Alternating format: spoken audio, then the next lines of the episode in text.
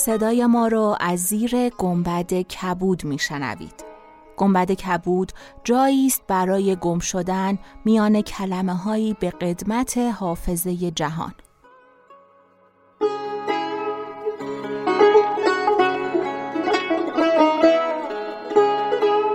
سلام من شقایق جهرومی و دوستانم شما را به زیافت نور و کلمه دعوت می‌کنیم به قسمت 66 گنبد کبود گوش می‌کنید.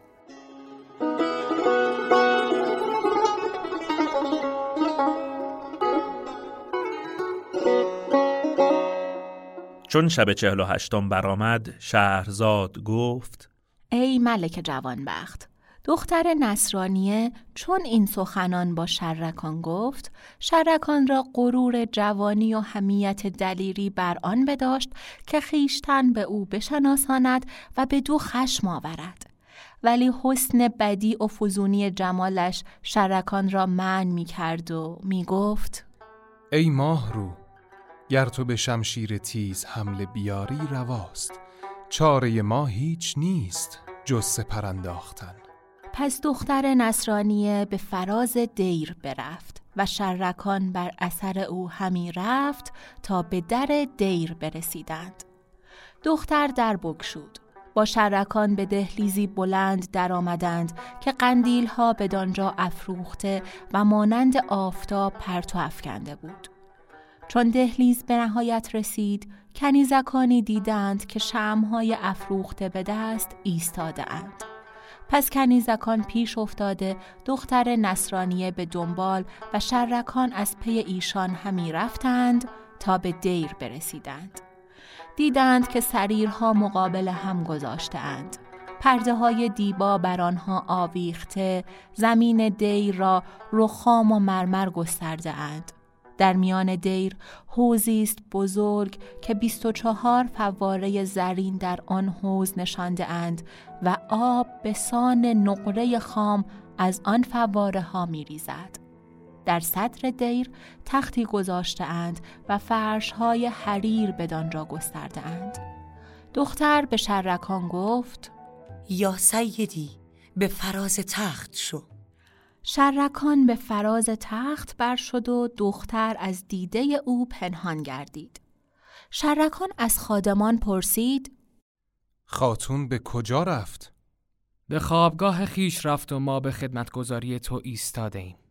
پس از آن هر گونه خوردنی بیاوردند.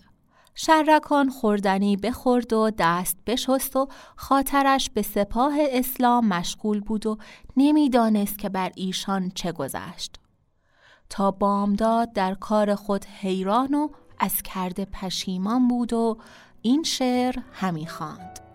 راحت همه از غمی برانداخته ایم در بوته روزگار بگداخته ایم کاری نو چو کار عاقلان ساخته ایم نقدی به امید نسیه در باخته ایم من آن که اندر لام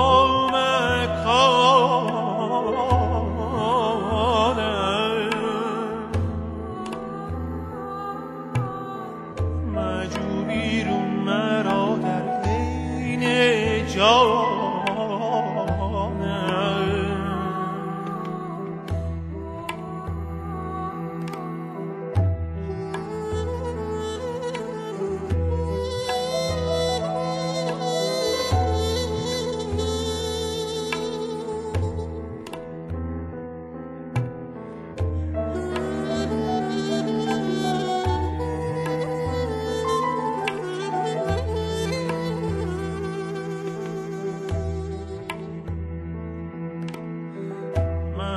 ما هم که اندر من،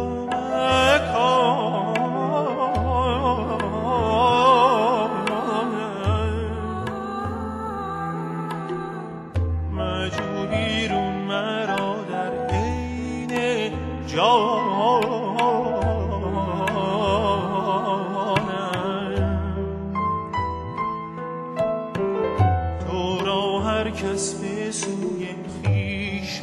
خواند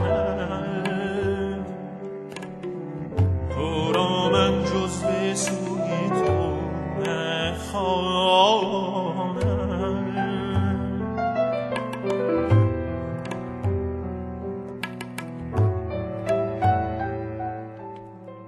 چون روز برآمد دید که بیست تن کنیزکان ماه روی آن دختر در میان ایشان چون ماه در میان ستارگان همی آید.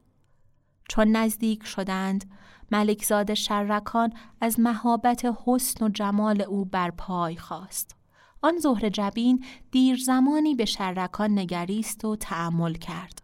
شرکان را بشناخت و گفت مکان ما مشرف کردی و بر بهجت منزل ما بیافزودی دوش تو را چگونه گذشت؟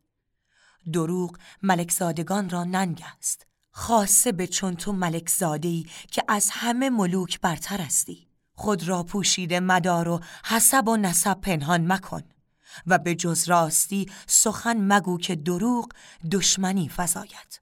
چون شرکان دید که جای انکار نمانده با او گفت من شرکان ابن نعمان هستم. خاطر آسوده دار و هیچ مترس که تو ما را مهمانی و میان ما حق نمک پدید آمد و دوستی و مودت به هم رسید. تو در پیمان من هستی. به حق مسیح اگر مردم روی زمین آزار تو را خواهند نتوانند مگر این که من بمیرم. که تو در امان مسیح ابن مریمی پس در پهلوی شرکان بنشست و ملاعبت آغاز کرد. چندان که شرکان را ترس برفت. پس از آن دختر نصرانیه با زبان رومیان کنیزی را سخن گفت. کنیز ساعتی برفت. چون باز آمد مدام و تعام حاضر آورد. شرکان چیز نخورد و با خود گفت شاید که زهری به تعام اندر گذاشته باشند. دختر مکنون خاطر شرکان بدانست و گفت به حق مسیح نه چنان است که گمان کرده ای.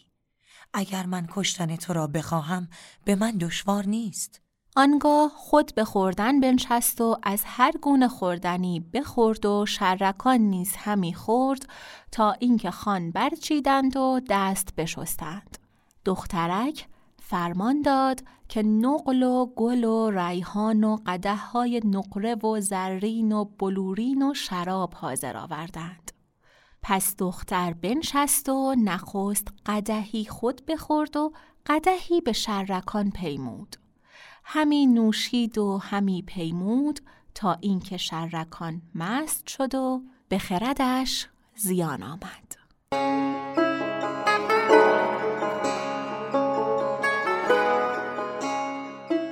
چون قصه به دینجا رسید بامداد شد و شهرزاد لب از داستان فرو بست